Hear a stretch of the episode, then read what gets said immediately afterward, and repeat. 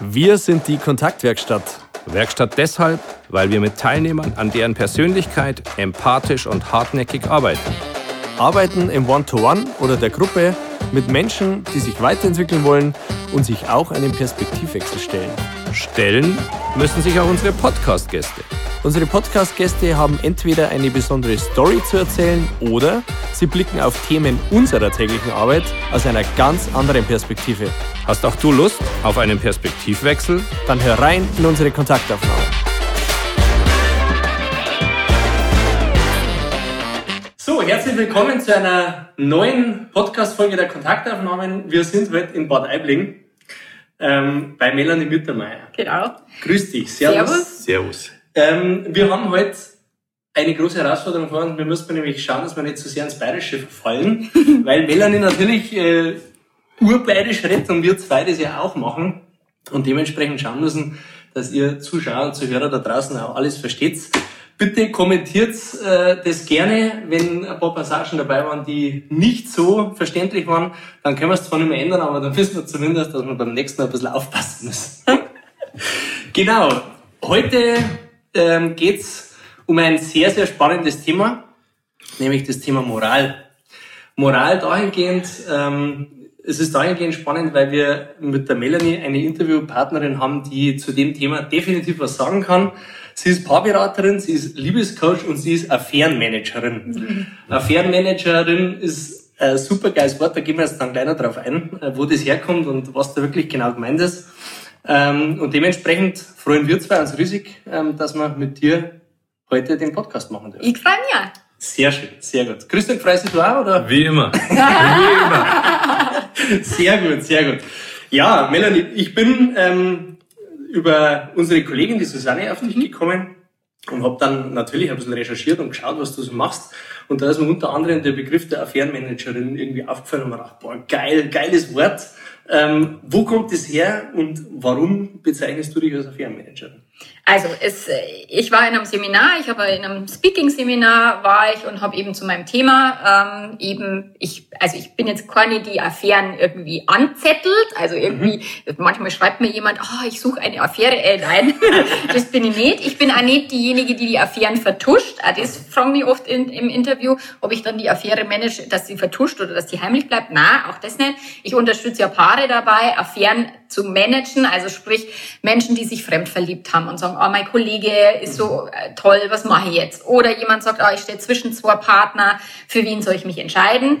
Und die Haupt, äh, meine Hauptkunden sind die, wo eine Affäre aufgeflogen ist mhm. und wo das Paar sagt, okay, jetzt haben wir den Schlamassel, was machen wir denn jetzt? Ja. So, und das war halt auch mein Vortragsthema so zum Thema Fremdgehen aus verschiedenen Perspektiven habe ich das beleuchtet. Und in dem Seminar haben dann alle gesagt, boah, du bist voll die Affärenmanagerin, das ist ja voll krass und so. Und dann habe ich diesen Begriff auch so cool gefunden, ja. weil der bleibt Hänger und macht aber auch so ein kleines, hä?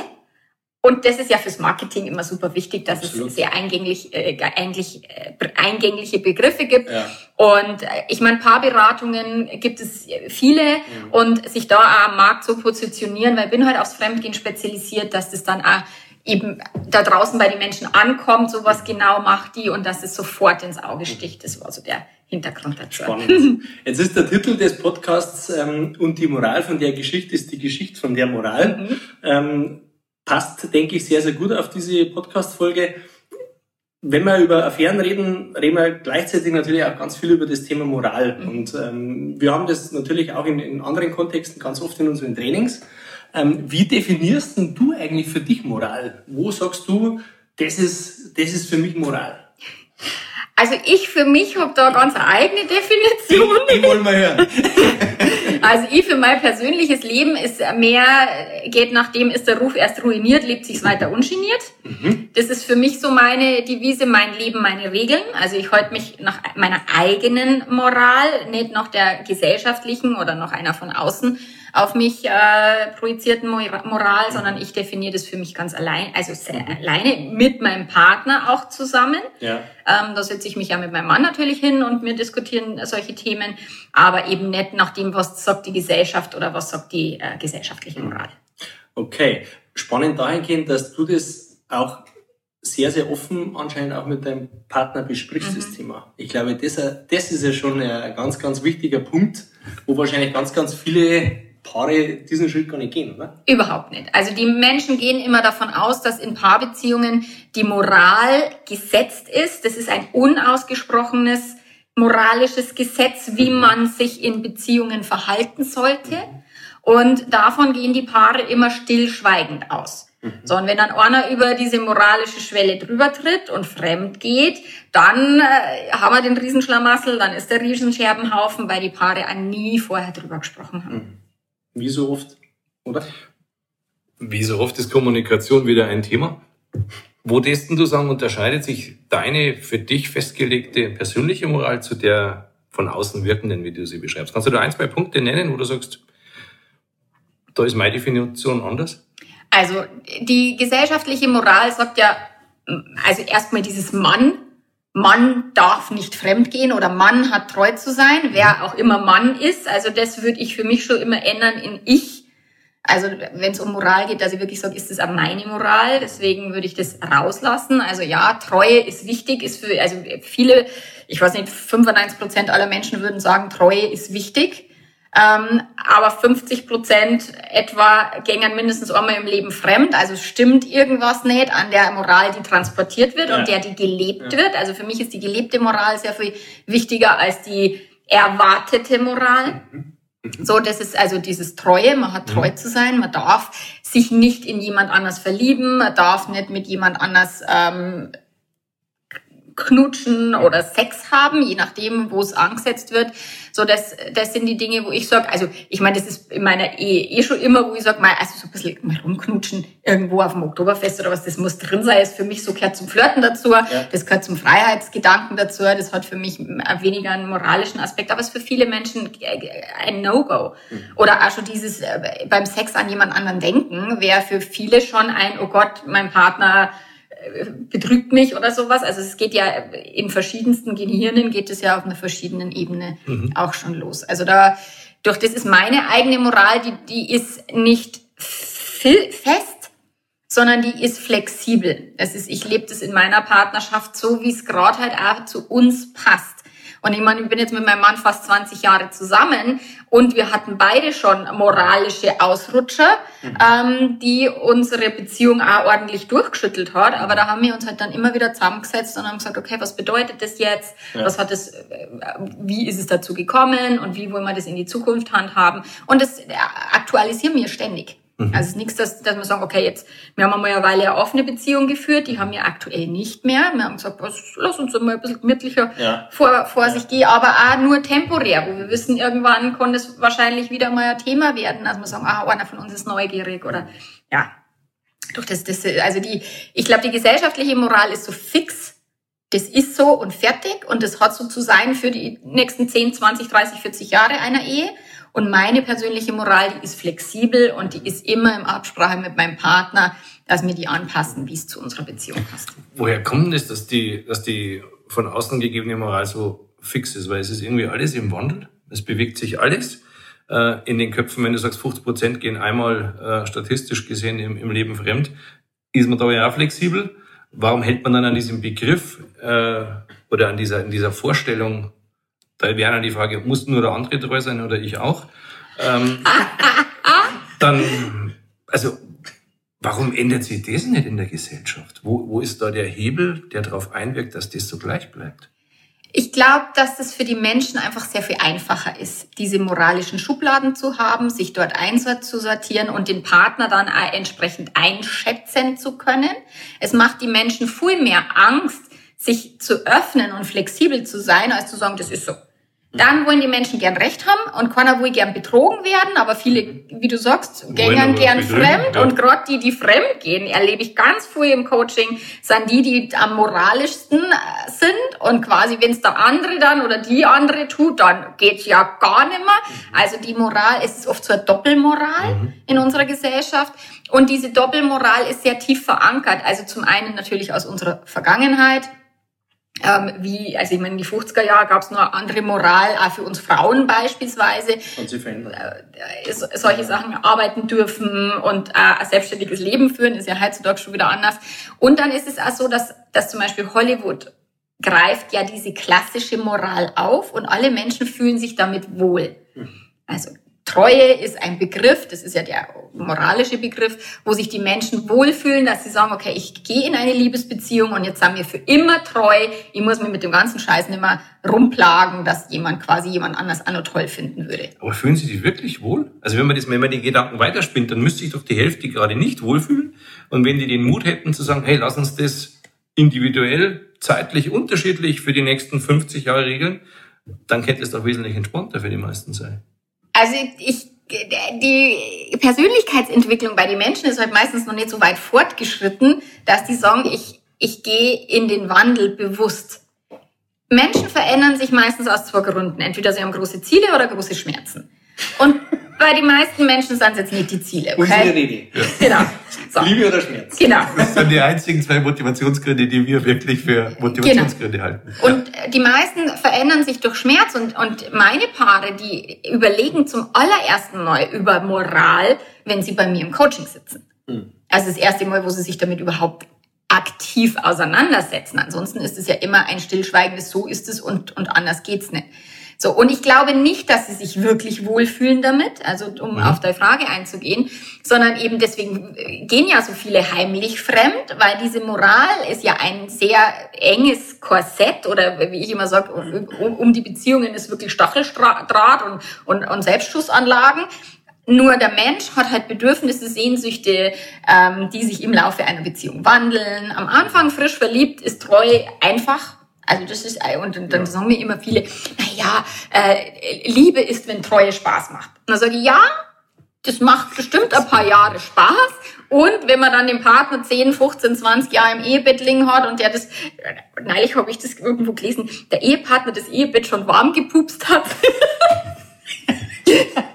dann ist es halt mit dem Begehren und mit dem Sex vielleicht ein bisschen eine andere Kiste und dann kommt mal im Gehirn ein, oh, ich hätte gern mehr Dopamin oder mehr Adrenalin. Mhm. Es ist ja letzten Endes so eine Hormongeschichte im, im, im Gehirn. Und dann ist der Arbeitskollege, ich hatte mal eine Kundin, der, da hat der Arbeitskollege ihr so Haarsträhne aus dem Gesicht gestriffen und sie war so quasi... Direkt völlig ihm erlegen. Der war total Arschloch, aber sie ist voll auf den angesprungen, weil das hat, hätte ihr Mann nie gemacht. Und von dem her ist diese, dieses sich wohlfühlen mit den eigenen Bedürfnissen, die dann manchmal ganz schön düster sein können ja. oder verboten sein können, ist so schwierig. Die Menschen beschäftigen sich nicht damit. Mhm. Deswegen fühlen sie sich in dem Korsett eigentlich oberflächlich gesehen okay, wohler. Verstanden weil sie sich mit ihren eigenen Sehnsüchten nie auseinandersetzen müssen. Und dann kommt halt, die Menschen trinken mehr Alkohol oder essen viel und dämpfen halt so ihre Emotionen und ihre Bedürfnisse, anstatt dass sie sich tatsächlich diese Frage stellen, bin ich denn sexuell erfüllt? Und ich glaube, das sind viele nicht in Langzeitbeziehungen. Ja, es ist, also das, was du da erzählst, das, das ist ja irgendwas, wo, wo, man ja gut nachvollziehen kann, ja, weil es ja wahrscheinlich bei, bei jeder Beziehung in irgendeiner Art und Weise in einer gewissen Ausprägung immer irgendwie mal da ist, wenn die lang anhält.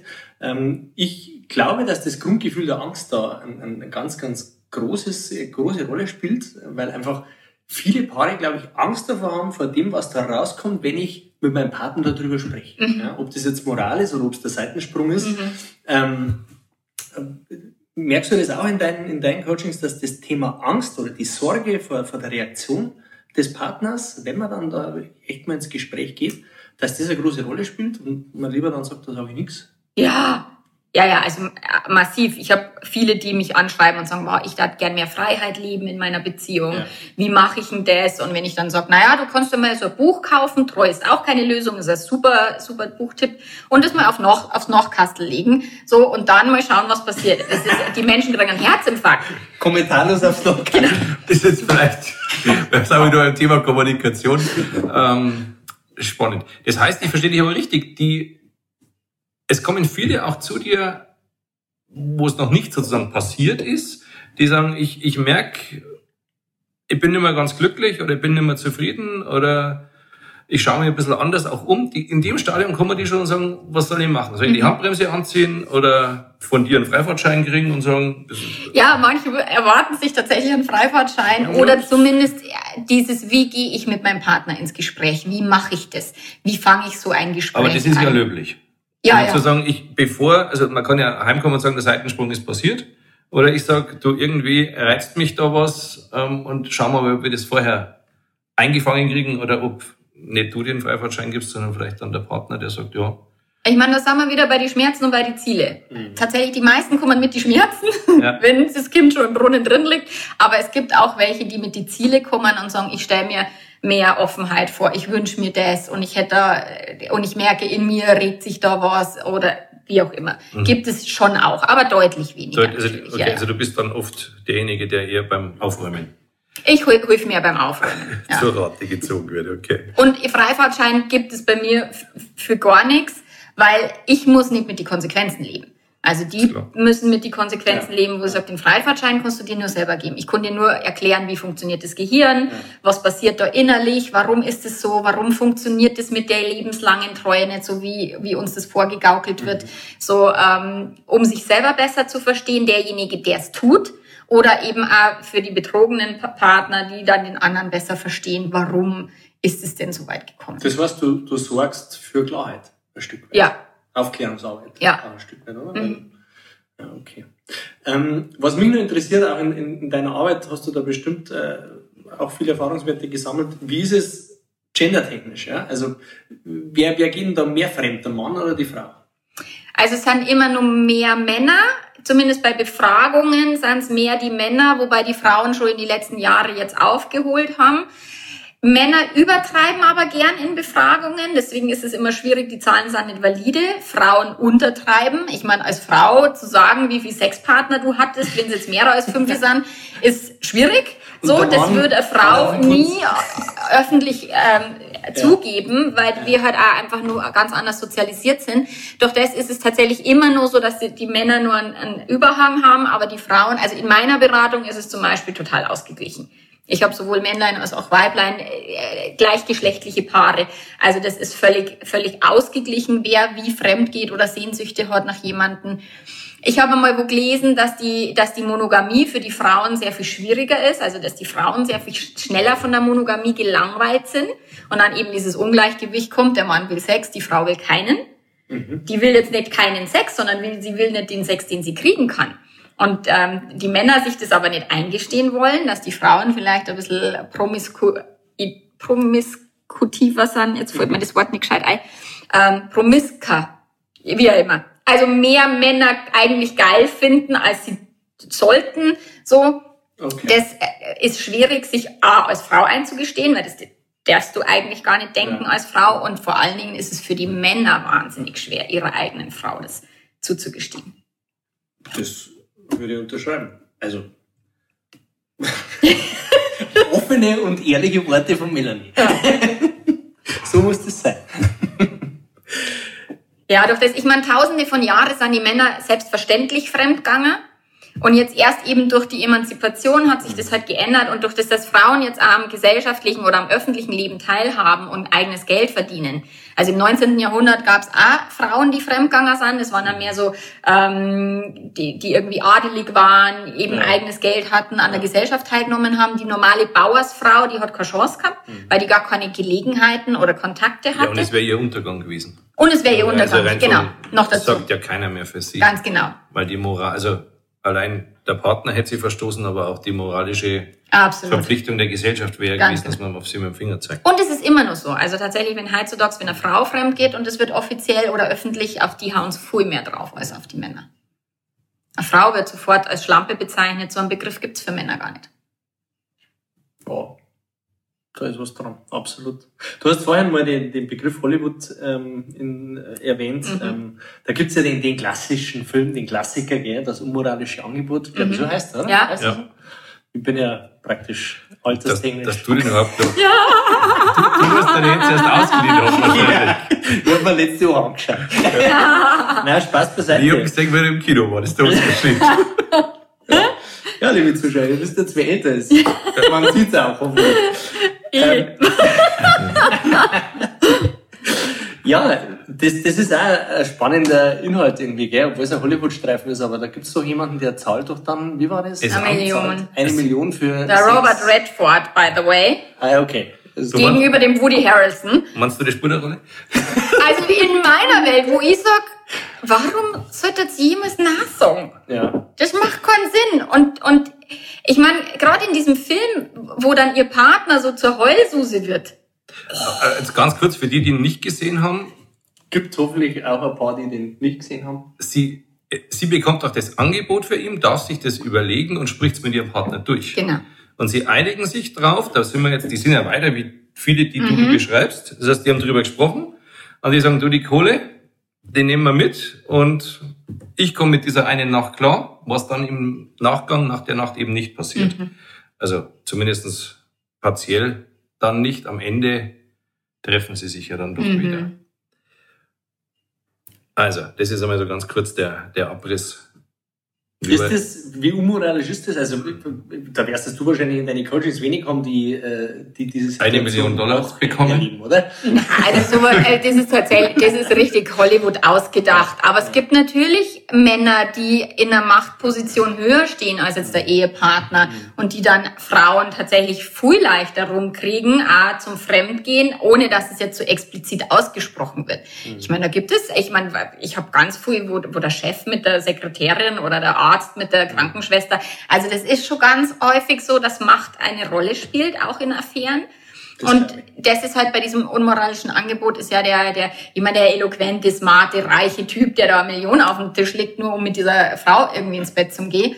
Ähm, klingt schon sehr unmoralisch. Vor allen Dingen das Ende ist ja dann, dass sie sich dann doch für ihren Mann entscheidet, Ja. also doch fürs Herz und für die Liebe und für die das einfache. ist Das ist halt das, was Hollywood halt gern darstellt, was die Menschen gern sehen, Mhm. weil auch Macht und Geld ist ja nach wie vor nur etwas, was die Menschen moralisch als verwerflich sehen. Ja, wobei, das ist doch noch die Ausprägung in dem Film ist doch noch relativ moralisch. Er fragt, er bietet es an, er drängt nicht. Sie darf es mit ihrem Mann entscheiden, besprechen und entscheiden und es wird akzeptiert, was, wie die Entscheidung ausfällt. Das ist ja noch viel näher an der Moral, wie wenn die Macht oder das Geld sozusagen irgendwie subtil Und zum ja. Einsatz gebracht wird und ich dann sage, auf dem und dem Weg hat's dann geklappt, ohne dass man drüber spricht. also bin ich bei dir voll und ganz. Also dieses offen ansprechen und auch ganz, ach, ich will jetzt mit der Frau eine Nacht verbringen und jetzt lege eine Million auf den Tisch. Ich meine, nur es, die Menschen können so schwer damit umgehen, wenn Dinge so offen ausgesprochen werden. Also zum Partner offen zu sagen, du Schatzli, ich hab voll Bock einmal mit anderen zu vögeln, ist Sach. Heimlich fremdgehen ist viel leichter weil wir uns viel weniger mit dem auseinandersetzen müssen, eben mit der Re- Reaktion des Partners und mit diesem wirklich offen drüber zu reden und drüber nachzudenken. Durch das ist es absolut moralischer, aber dass der das allein schon tut, ist ja für die meisten so, oh Gott, wie kann der nur und irgendwie Geld und es geht ja gar nicht und gegen Sex und ist hier Prostituierte und ich meine, auch Prostitution, wo ich immer sag, gerade auch Betrogene, wenn sie sagen, oh, mein Mann ist zu einer Prostituierten gegangen, dann sage ich, ja, Gott sei Dank. Ja. Die sagt jetzt nicht, du musst deine Frau verlassen und ich will ein Kind von dir, sondern die ist Genau. quasi Dienstleisterin und, und achtet auf Hygienestandards, wo ich sage, Ja. das ist nur, das ist in unserer Gesellschaft, wo die Frau dann sagt, ja, aber was, was lebt der für ein Frauenbild, wenn der da Mhm. dafür Geld bezahlt und so weiter. Das ist auch nochmal eine moralische Komponente, die Also da vorhin richtig, richtig kritisch wird's ja dann, wenn, wenn Liebe ins Spiel kommt, oder? Mit, mit der Affäre, oder? Also wenn, wenn da echt dann Gefühle entstehen. Eine Affäre ist immer dann gefährlich, wenn sich der Affärenpartner mit quasi dem Geliebten oder der Geliebten ein besseres Leben vorstellen kann als mit dem eigentlichen Partner. So, wenn wenn es wirklich über dieses, nicht nur über dieses Begehren und über Verliebtheit quasi zusammenfinden, Ja. sondern wirklich sagen, ah, das wäre aber ein schöneres Leben mit der oder mit ihm. Also Aber ist das nicht Ja. immer der Fall? Also in einer Beziehung, die eine gewisse Zeit gedauert hat und wenn man dann eine Affäre eingeht, glaube ich dann nicht immer, dass das die bessere Wahl, die bessere Zukunft wäre. Das Passiert ich nicht. Na, Ich glaube, also- dass ganz viele einfach triebbasierend äh, das Unbekannte suchen, Und- oder? Ja, also es ist, ich meine, zum einen, die meisten Menschen stolpern sehr unbewusst da rein. Also Mhm. denen passiert ist, da ist plötzlich eine Person, die sie jetzt auch irgendwie lecker finden und dann findet die Person sie zurück lecker und dann entstehen meistens dann auch aufgrund noch von mehrerer Hintergründe entsteht eine Affäre. Und ich meine, mir selber ist das passiert, also jetzt nicht eine Affäre, aber ich habe mich sehr stark in jemand anders verliebt und wusste genau, durchbrennen ist 0,0 eine Option. Ja. Mein Mann ist die coolste Socke unter der Sonne und ich habe meinen Mann geliebt, unsere Beziehung war super und ich habe mich trotzdem verliebt. Mhm. Nicht, weil ich irgendwie was anderes, also ein besseres Leben mir vorstellen hätte okay. können, sondern weil das einfach möglich ist, weil das Gehirn das so macht. Mhm. Also das Gehirn kann sich in mehrere Menschen, beziehungsweise die Liebe zum Langzeitpartner und die Verliebtheit mit einer Affärenperson, äh, sind zwar völlig verschiedene Schuhe. Und gehen problemlos nebeneinander her. Absolut. Für Männer noch leichter. Frauen hinterfragen sich sehr viel schneller und ja. verlassen sehr viel mehr ihre Ehepartner für eine Affäre, wo ihr immer sagt, immer langsam reiten muss nicht sein, dass es dann noch besser wird. Hm. Also immer sich selber erstmal äh, reflektieren, weil man nimmt sich selber immer mit. Ja. Und ähm, Männer, die kennen das äh, vermutlich ein bisschen besser trennen, Sex und Liebe als Frauen. Durch das können die Affären haben, einfach auch ähm, um zu bleiben. Manche Menschen haben eine Affäre, okay. um zu bleiben, weil die Bedürfnisse, die in der Ehe nicht erfüllt werden, dann über so eine Affäre erfüllt werden. Ja, kompensiert werden. Ja. Und andere haben eine Affäre, um zu gehen. Und, ja. und ich, so wie ich es vorher verstanden habe, war euer Weg zueinander wieder der Weg der Transparenz, oder? Also viel drüber gesprochen, viel miteinander geredet, weil wir versuchen in unserem Podcast da immer wieder Impulse auch nach draußen zu geben, idealerweise ist der eine oder andere beide sagt, hey, da muss ich mal drüber nachdenken, ähm, wie offen und transparent kommuniziere ich in meiner Beziehung. Ähm, das war bei euch ein Schlüssel wahrscheinlich. Oder? Also ich meine, A, wir waren nie auseinander, also bei, bei uns hat es kein Auseinanderdriften gegeben. Wir war, also wir hatten, mein Mann und ich, wir hatten äh, äh, äh Krise zum Thema Sex. Er wollte halt viel, viel mehr Vögeln als ich und das war so unser erstes wirklich unsere größte Herausforderung in unserer Ehe bislang. Da waren wir irgendwie acht Jahre oder was verheiratet mhm. und dann haben wir wirklich Nacht für Nacht sind wir an der Bettkante gesessen, haben gestritten mhm. und er war enttäuscht, ich war wieder am Heulen und haben wir gedacht, oh Gott, irgendwie dieser Scheißsex macht unsere Beziehung kaputt, mhm. jetzt muss ich irgendwas ändern. Mhm. So, und dann haben wir, haben wir damals das Buch gelesen, die Psychologie der sexuellen Leidenschaft von dem David Schnarch und haben einfach verstanden, okay, was sind, was sind das für Komponenten in einer Langzeitbeziehung? Warum ist es so mit dem Sex und, und warum ähm, belastet uns das so und wie können wir das ändern? So, das haben wir als allererstes in Angriff genommen und tatsächlich über viele Jahre, also das hat so zwei, drei Jahre hat es gedauert, bis wir aus dieser Krise wieder rausgekommen sind um dann auch für uns ein eigenes, erfülltes Sexleben mhm. zu gestalten, was quasi im Rahmen unserer beider Möglichkeiten machbar war. Mhm. So, und an dem Punkt habe ich mich dann in jemand anders verliebt, mhm. wo es bei uns richtig, richtig gut war, wo wir uns schon um, um viele Dinge gekümmert haben. Und da habe ich mich in jemand anders, das war Zufall. Ja. Der ist mir halt über den Weg gelaufen und es war irgendwie eine verlossene, also oder eine nicht erfüllte Liebe aus meiner Vergangenheit und da ist das Gehirn dann einmal schnell angefixt ähm, und habe mich halt total verliebt und da war dann plötzlich die die Lust auf Sex war, ich weiß nicht, ich habe morgens, mittags, abends, ich habe an nichts anderes denken können. Die Hormone spielen eine extrem große Rolle, wenn es um Sex geht. Und da habe ich dann für mich erstmal rausgefunden, ah, okay, was, was passiert da eigentlich? Und habe erstmal für mich selber ein Jahr lang das Ganze recherchiert, beobachtet, viel gelesen über das Thema, wie kann mir sowas passieren? Ehe glücklich, das gibt's doch nicht, bin ihr schlechter Mensch, so. Und dann nach einem Jahr habe ich also habe ich mir gedacht, okay, das müssen eigentlich mehrere Menschen wissen, was da los ist. Und habe dann mit meinem Partner drüber gesprochen, mit meinem Mann, und habe gesagt, du, wie ist denn das? Hast du eigentlich auch manchmal Bock, mit jemand anders mal Sex zu haben und so? Und dann habe ich ihm das erzählt, dass ich mich da verliebt habe und, und, und so weiter. Und das war für uns schon ein großer Entwicklungssprung, wieder der nächste nach diesem Sexthema, dass wir gesagt haben, okay, ja, der, mein Mann gesagt, na ja, ab und zu denke ich mir schon so, ach, so eine Frau war schon mal ganz lecker, so. Und dann haben wir da offen drüber gesprochen. Ja, war nicht, waren keine einfachen Gespräche, aber die Gespräche über Sex davor waren ja. noch viel schwieriger. Ja. Und da haben wir das halt schon mal gelernt, erstmal zu sprechen. Und das haben wir schon viel offener geworden. Und durch das waren es dann diese offenen Gespräche. Haben wir gesagt, nein, irgendwie bin ich da neugierig. Und ich möchte mal in einen Swingerclub. Und ich möchte mal das machen und so. Und da haben wir uns dann halt getraut, da über solche Sachen einfach mal zu sprechen. Das ist, großes Maß an, an Vertrauen muss da da sein, glaube ich. Also Vertrauen ist da, weil wenn man sich das traut, das liegt ja mhm. schon im Wort, mhm. äh, darüber zu sprechen, dann muss auch ein großes Vertrauen gegenseitig da sein, dass man das, dass man so offen und, und ehrlich miteinander spricht. Mei, es hat mehr mit Mut zum Tor mhm. als mit Vertrauen. Mhm. Weil manchmal ist, weiß man nicht so genau, wie reagiert der Partner, da ist das Vertrauen jetzt noch nicht so. Wenn ich mit meinem Partner über ein offenes Beziehungskonzept rede, hört mir der überhaupt zu? Ja. Oder ist es tatsächlich so, dass er sagt, okay, da ist die Tür wieder schauen. Das haben viele Paare, die sich grundsätzlich vertrauen, aber das ist ja das, was ich immer in Pseudo-Vertrauen und in ein übergeordnetes Vertrauen ein, einteile.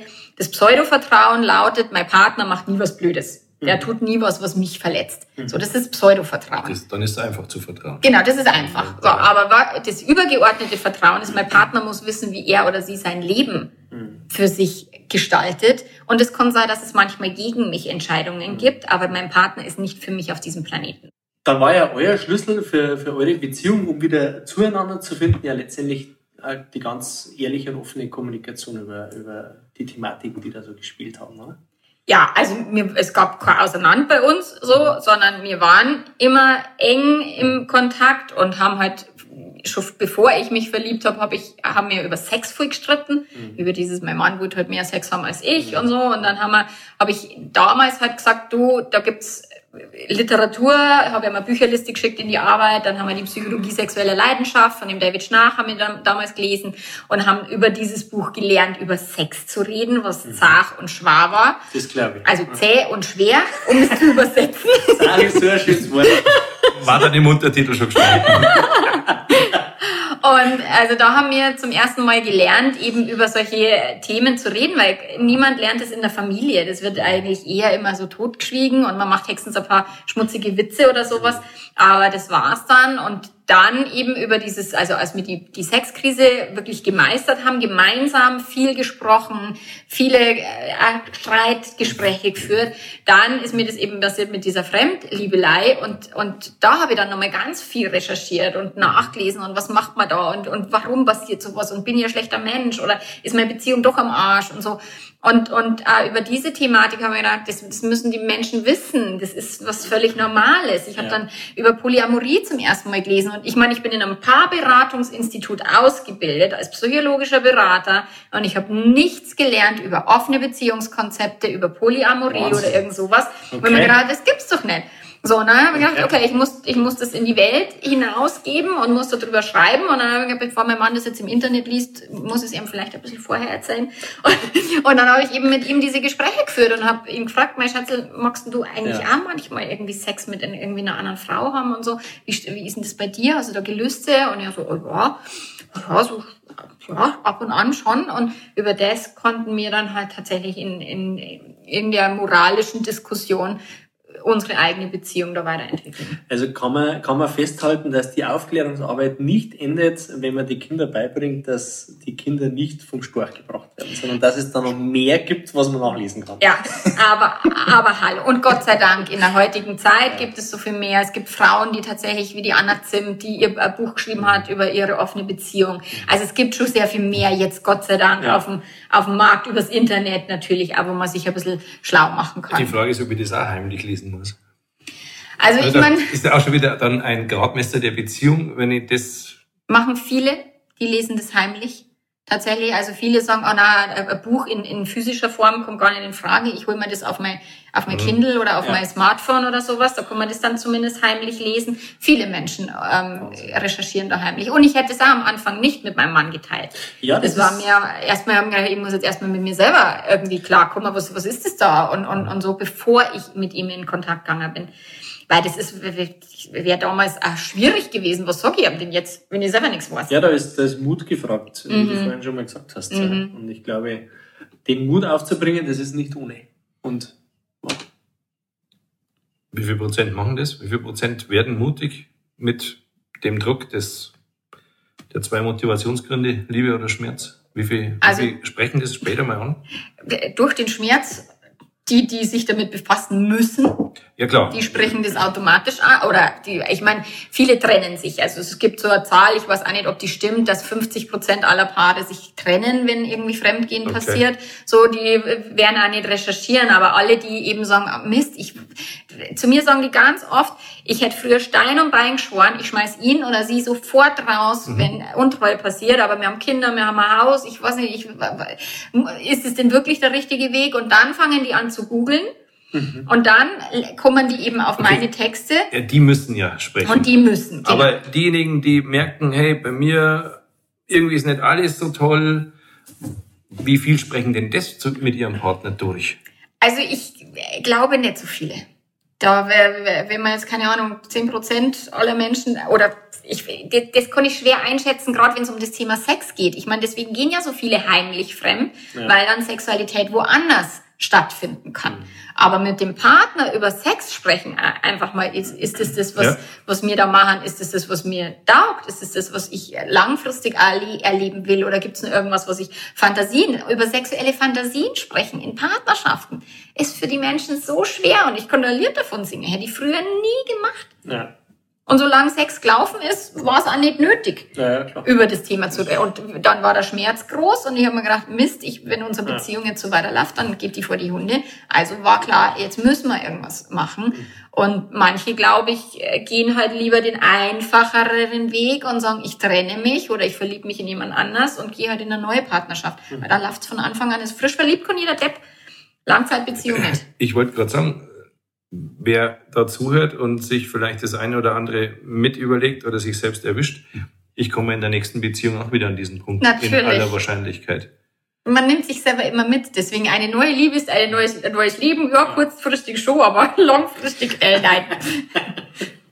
Das heißt, da ist das Gespräch vorher suchen deutlich geschickter und effizienter. Es hängt halt vom Ziel ab. Ich meine, mein Ziel ist, ich, also wirklich an meinem Hochzeitstag habe ich mir geschworen, ich will mit diesem Mann dann alt werden. Ich Sorry, wenn ich unterbricht, das meine ich mit Effizienz. Wenn ich an dem, was ich mir mal fest vorgenommen habe und was ich mir versprochen habe, festhalten genau. will, dann ist es effizient, klingt jetzt bei so einem hochemotionalen äh, Thema vielleicht ein bisschen nüchtern. Aber wenn ich das Ziel erreichen will, dann braucht es da frühzeitig das Gespräch, sonst komme ich vielleicht in drei, vier Situationen mit unterschiedlichen Partnern, wo ich das Gespräch auch ja. jedes Mal wieder suchen müsste. Das habe ich gemeint. Ich meine, das Thema ist, kurze Beziehungen führen ist relativ einfach, aber lange Langzeitbeziehung, wirklich erfüllt und leidenschaftlich, ist er, das ist eine krasse Leistung vom Großhirn. Das ist eine Disziplin, auch Treue ist eine krasse Großhirnleistung, die immer, also ja, es ist eine Entscheidung, fremd zu gehen, stimmt. Und manchmal sind wir für solche Entscheidungen sehr offen durch Schicksalsschläge vielleicht verwundet, mhm. durch eben zu wenig Sex oder was auch immer, offen für solche äh, äh, Entscheidungen und trifft eine Entscheidung, die gegen die langfristigen Ziele geht. Nur das ist wie wenn man jetzt im Business erfolgreich sein will. Mein Gehirn sagt, ah, ach, heute ist schon wieder an, an See fahren, wäre auch schön. Wo ich sage, ja, geht allem, sich nicht aus. Weil bei so einer Langzeitbeziehung ja so viele Einflussfaktoren dazukommen, die ja so eine Beziehung echt auf die Probe stellen. Ja? Ob das Kinder sind, ob es ja. der, der Jobwechsel ist oder Schicksalsschläge. Ähm, also wie du sagst, das ist eine große Meisterleistung nicht nur des Gehirns, sondern des ganzen Menschen, dass man ja. das auch hinkriegt. Und ich glaube, genau. da darf man sich schon mal auf die Schulter klopfen, ähm, auch wenn es einmal ruckelt und wenn es ruppig ist ähm, dass man das dann trotzdem als Ziel weiterverfolgt und sagt, hey, ja, da waren ein paar Situationen, die waren nicht gut ähm, und da müssen wir dran arbeiten, aber es ist uns wert, dass wir dranbleiben. Ja. Das, ich sehe das, ich vergleiche das halt immer so mit, im Beruf ist es ganz normal, dass wir uns fortbilden. So, ja. da wissen wir, mhm. wenn ich ein berufliches Ziel erreichen will, wenn ich irgendwie jetzt nicht auf der Stufe stehen bleiben will, sondern höher, mehr verdienen will, eine höhere Position, dann muss man sich fortbilden, dann muss man irgendwas machen, ins Ausland gehen, irgendwelche Schmerzen quasi auf sich nehmen, um eben dann außergewöhnliche Leistungen zu erzielen. Mhm. In den Beziehungen machen das die Leute nicht. Wenn, ich frage die dann immer, wie viele Beziehungsbücher habt ihr schon gelesen? Ja, null. Weil die Menschen glauben, Beziehung ist was, was von alleine geht, was, ja, was einfach, man findet den richtigen und ja, dann ist für immer alles super und sich in Beziehungsdingen fortbilden und mal zu lernen, wie funktioniert das Gehirn in der Beziehung. Mhm. Was muss ich beachten, auf was muss ich aufpassen? Das machen die Menschen nicht, weil sie glauben, wir lieben uns und fertig. Aber weißt du, was mir gerade einfällt? Vielleicht ist dieses Versprechen, äh, bis der Tod und Scheide gerade das Problem oder mit einem Problem. Vielleicht wäre es zu sagen, solange alles wunderbar läuft und wir zwei uns gut verstehen, bleibe ich gerne bei dir. Mhm. Dann wüsste nämlich jeder, hey, ich muss dafür was tun. Ja. Aber ich sage, hey, ich habe da in der Kirche, also höher geht's ja gar nicht, unterschrieben. Genau. äh, da habe ich auch noch Zeugen gehabt, das hat der Pfarrer auch gesagt. Stimmt. Äh, und dann habe ich den Verwaltungsakt im Standesamt noch gemacht, also den davor. Da, da kann nichts mehr schiefgehen. Ja. Also das, das vielleicht da glauben manche dadurch ein Stück weit befreit zu sein, da was dran tun zu müssen.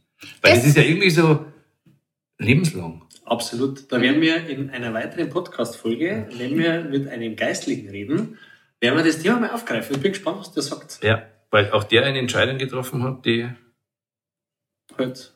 bis an sein Lebensende noch Ja, gelten absolut. sollte. Ja. Sehr, sehr spannend. Wir kommen auf die Zielgerade unseres Podcasts und auf der Zielgerade haben wir ein wiederkehrendes Element in jedem Podcast, das ist der Schlagabtausch. Ähm, läuft folgendermaßen ab, du kriegst von uns drei Begriffe und da wir beide so unheimliche Bauchmenschen sind, freuen wir uns, wenn du auf diese drei Begriffe aus deinem Bauch raus einfach das sagst, was dir in den Sinn kommt. Christian, wer macht denn die Runde 1? Du das mal, hä? Ich mache die Runde eins. Liebe auf den ersten Blick? Gibt's. Sicher. Ja, Und- gibt's, aber nicht oft. Wie, wie, Okay. wie, übers- wie überspringt man da die Phase des Verliebtseins? Also warum, was, was muss da stimmen, dass ich sofort Liebe spüre, entsende, keine Ahnung, was, was das ist. Also tatsächlich, die, also die, die, die Phase des Verliebtsein überspringt keiner. Okay. Also Liebe auf den ersten Blick ist ja, ich sehe jemanden und dann macht's irgendwie klack. Okay. So. Dann ist natürlich erstmal Verliebtheit und dann muss man erstmal zusammenziehen und dann muss man überlegen, okay, geht es jetzt auf Dauer, also äh, auch wieder, da muss ich was tun, damit es Ja. langfristig funktioniert. Aber Liebe auf den ersten Blick, doch jemanden zu sehen, und das er- erzählen mir tatsächlich ganz viel meiner Affärenmenschen, dass das da so war, so. Ähm, Gibt es, aber es hat natürlich nichts mit einer Liebe, mit einer langfristigen Okay. Liebe zu tun, sondern Verliebtheit wird ja auch oft mit, mit Liebe verwechselt. Ich glaube, Liebe auf den ersten Blick ist, ist so ein Kontaktthema. Ich glaube, dass das für den, für den kurzen Moment am Anfang ein ganz, ganz intensiver Kontakt ist. Ein außergewöhnlicher, der ein außergewöhnlicher anders ist, ja. Kontakt, der aber natürlich auch in eine andere Phase kommt dann irgendwann. Und dann muss man schon was dafür tun, dass diese Liebe auf den ersten Blick auch auf den zwölften Blick. Und es kann auch ein energetisches Thema sein. Es kann auch, dass zwei, Menschen sich energetisch irgendwie begegnen und es kann sein, dass das nicht immer die, die angenehmste Begegnung auf Dauer ist, sondern dass die tatsächlich irgendeine. Lernaufgabe zu, zu meistern haben und dann ordentlich einmal aneinander rasseln. Wer weiß. Also Liebe auf den ersten Blick heißt nicht, wir sehen uns und dann ist für den Rest unseres Lebens Pretty Woman. So, oder, oder, oder, oder oder keine Ahnung, so Märchen. Und wenn sie nicht gestorben sind und so weiter. Sondern ähm, dass es einfach ein, wie du sagst, Ja. ein Kontaktmoment Ja. ist und wo sich zwei Menschen in, in Kontakt begeben. Ja. Okay, Runde zwei Ehrlichkeit. ja, ein brutales Thema. Deswegen nehmen wir Aber es. gut gewählt. Das ist ein brutales Thema, weil das vor allen Dingen viele Paare sagen, ah, man muss doch 100% ehrlich sein in einer Beziehung. Aha. Und ich muss doch das erwarten können von meinem Partner. Ich muss doch das erwarten, dass mein Partner immer ehrlich ist. Dann sage ich, okay, wie schaut jetzt das in der Praxis aus? Wie machst du das jetzt? Folterst du deinen Partner dann, dass der immer das sagt? Und vor allen Dingen das Thema mit der Ehrlichkeit. Die Menschen wollen ja nur die Ehrlichkeit, die sie aushalten können und nicht die wirkliche Nur die Ehrlichkeit. positive. Ganz genau. Und das ist halt immer so, ist aber wirklich ein ganz krasses Thema in meinem Job, das mit der Ehrlichkeit, dem Partner einfach zuzugestehen. Und, und ich, ich mag das, was die Esther Perel, die ist eine Paartherapeutin in New York, die hat gesagt, wir können unseren Partner einladen, an unserem Leben teilzuhaben. Aber wie viel und wie sehr entscheiden wir. Es, ist, es gibt kein Recht darauf, vom Partner alles zu wissen, was der in sich trägt und so weiter. Und das ist das Thema mit der Ehrlichkeit. Außerdem lügen wir alle andauernd, was auch unser Zusammenleben sehr viel leichter macht. Also Ja. Notlügen, charmante Lügen und so weiter.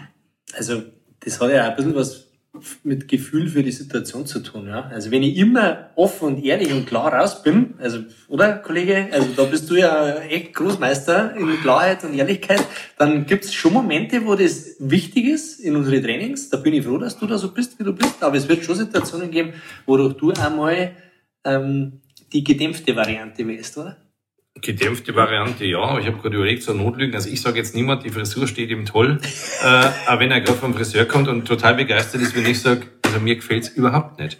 Weil da bin ich dann so, also die meisten schauen dich ja schon so fragend an, du musst was sagen. Und ich verbiege mich dann nicht, weil, oder es gibt ja also die Situation, du warst alle sagen im Büro, haben wir schon gehabt, die kommen vom Friseur total begeistert und alle sagen, Mai, hat sich die herrichten lassen, macht die Tür auf und dann fallen ihr Zehen um den Hals, dass das die beste Entscheidung ihres Lebens war. Und ich sage, sag, "Mm, mir hat das vorher besser gefallen, ich tue demjenigen manchmal auch einen Gefallen, aber wenn selber mal in dem Moment äh, nicht so gut wegkommt. Ja. Meist ist halt so ein Thema. Manchmal ist Fresse halten wertschätzender als die Ehrlichkeit. Und äh, zum Beispiel einen einmaligen Seitensprung, ein Ausrutscher. Äh, nur um das eigene Gewissen dann zu erleichtern, finde ich halt eine Arschlochnummer ja. tatsächlich, sondern wirklich, wenn ich in meiner Beziehung was verändern will, ja, dann beichten, da sind wir schon wieder bei der Kirche, grausames Wort, ähm, und ehrlich sein. Wenn ich aber, wenn es ein einmaliger Ausrutscher ist, der für meine Beziehung nichts zu tun hat, also mit meiner Beziehung nichts ja. zu tun hat, dann muss ich meinen Partner nicht mit diesen Gefühlen konfrontieren. Ja. Nur das ist halt immer, wie sehr lebt jeder seine eigene Wahrheit. Ich sage immer, die Ehrlichkeit zu mir selber ist mir sehr viel wichtiger als die Ehrlichkeit zu anderen. Ja. Das heißt, du sagst, nicht jeder Seitensprung muss auch berichtet, um nicht gebeichtet um zu sein, mhm. Äh, ist manchmal für alle Beteiligten gescheitert. Ja, absolut. Aber da, glaube ich, ist das Problem bei vielen, das ist ja wie bei Straftätern, die sich dann plötzlich stellen, wo du sagst, jetzt hat er fünf Jahre damit gelebt und jetzt geht er zur Polizei und sagt, ich war's. Ich glaube, dass viele damit nicht klarkommen. Da sind wir wieder bei unserem Einstiegsthema Moral. Die sagen, ich habe was gemacht, was nicht richtig war und sich, wie du sagst, irgendwie nicht dem anderen was Gutes tun, sondern sich selber befreien. Und die sagen, jetzt ist es raus, jetzt fühle ich mich weniger schuldig. Ja, und den finde ich, das ist halt für mich ein Arschloch-Move.